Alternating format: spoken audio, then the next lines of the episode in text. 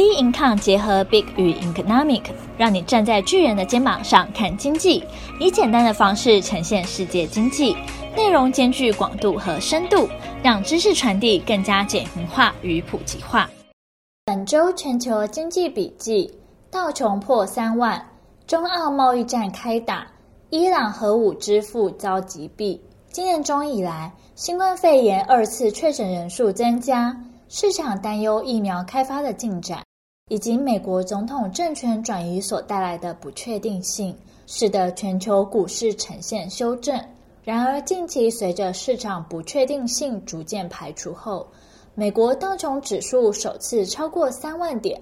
而上周美国购物旺季——黑色星期五，今年因为受到新冠肺炎疫情影响，到实体店面购物的人数跟去年相比大减了五十二点一 percent。不过，大家并不是都不购物，而是转战网购。二零二零年黑色星期五的网购销售额增加三十 percent，高达九十亿美元，创下新纪录。市场气氛看似变得更加明亮。十月三十日，联准会里奇蒙分行总裁巴金表示，目前的经济数据并未出现大幅下滑，从每周大众信用卡消费也能发现。疫情的恶化并未因此导致信用卡支出下滑，显示出尽管冬季来临加剧疫情恶化，美国经济状况仍保持稳定，让推出进一步货币刺激的可能性蒙上一层阴影。后续美国经济政策的去向将成为本月市场关注重点。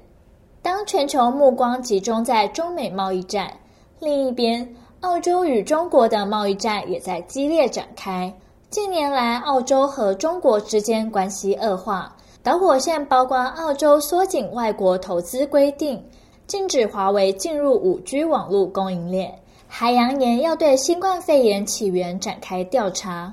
近年来，中国对澳洲发起一系列贸易战争，波及商品包括大麦、棉花、红肉、海鲜、糖、木材和煤炭出口。近期，中国官员还针对葡萄酒的进口提出质疑，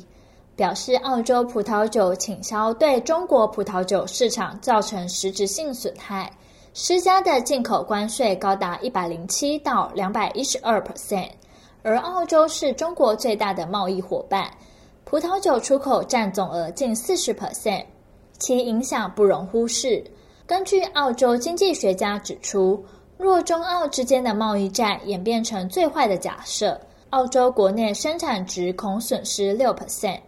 十二月一号，澳洲央行在今年最后一次利率会议上宣布，将利率维持零点一 percent 不变，符合市场预期。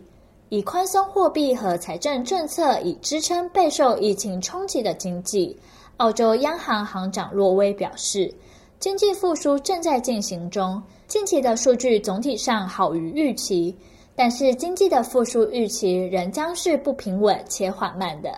并且仍然取决于重要的政策支持。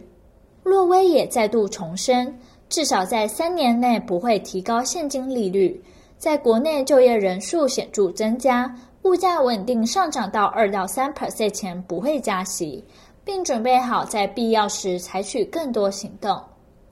同时，在十二月一号，欧元对美元跌零点一 percent 至一点一九六三美元，盘中曾触及九月一日以来最高位一点二零零三，单月涨幅达到二点六 percent，为七月以来最大涨幅。由于欧洲央行 ECB 的宽松政策支持欧洲股市，有关新冠肺炎疫苗开发和英国退欧谈判的好消息，导致欧元买盘增加。另一个国际焦点在于，十月二十七号，伊朗核武之父法克里萨德在首都德黑兰东部的阿布萨市遭枪击，中弹身亡。伊朗媒体表示，此次暗杀行动是由遥控机枪远端遥控所为，全程没有任何刺客在场。伊朗将此事件归咎于以色列，并誓言展开报复。被控杀人的以色列政府仅淡然表示，以色列对于境外媒体的报道没有兴趣。对于无证据的指控，我们没有必要承认，也没有必要否认。法克里萨德之死是伊朗核武计划发展迄今损失的最高位阶指挥官。其刺杀行动让伊朗举国悲愤，同时也使伊朗与美国、以色列的对立日趋严重。二零一八年，美国川普政府片面退出伊朗核协议，并重启制裁。二零二零年一月，川普下令用无人机在巴格达机场击毙伊朗革命卫队的最高指挥官苏莱曼尼将军，而市场普遍认为，美国新上任的拜登总统。将在上任后重启对伊朗的核谈判，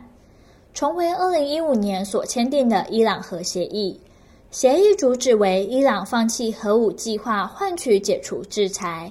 伊朗总统罗哈尼也才透露愿意与美国回到川普二零一七年就职前的那一天。但现在核武之父遇刺，伊朗内部反美声浪再起，将成为拜登上任后将遇到的一大外交难题。最后，二零二零年来到最后一个月，经济观察重点在于美国、欧洲、日本等国央行会议是否有更进一步的动作。同时，英国退出欧盟过渡期的最后期限也将至。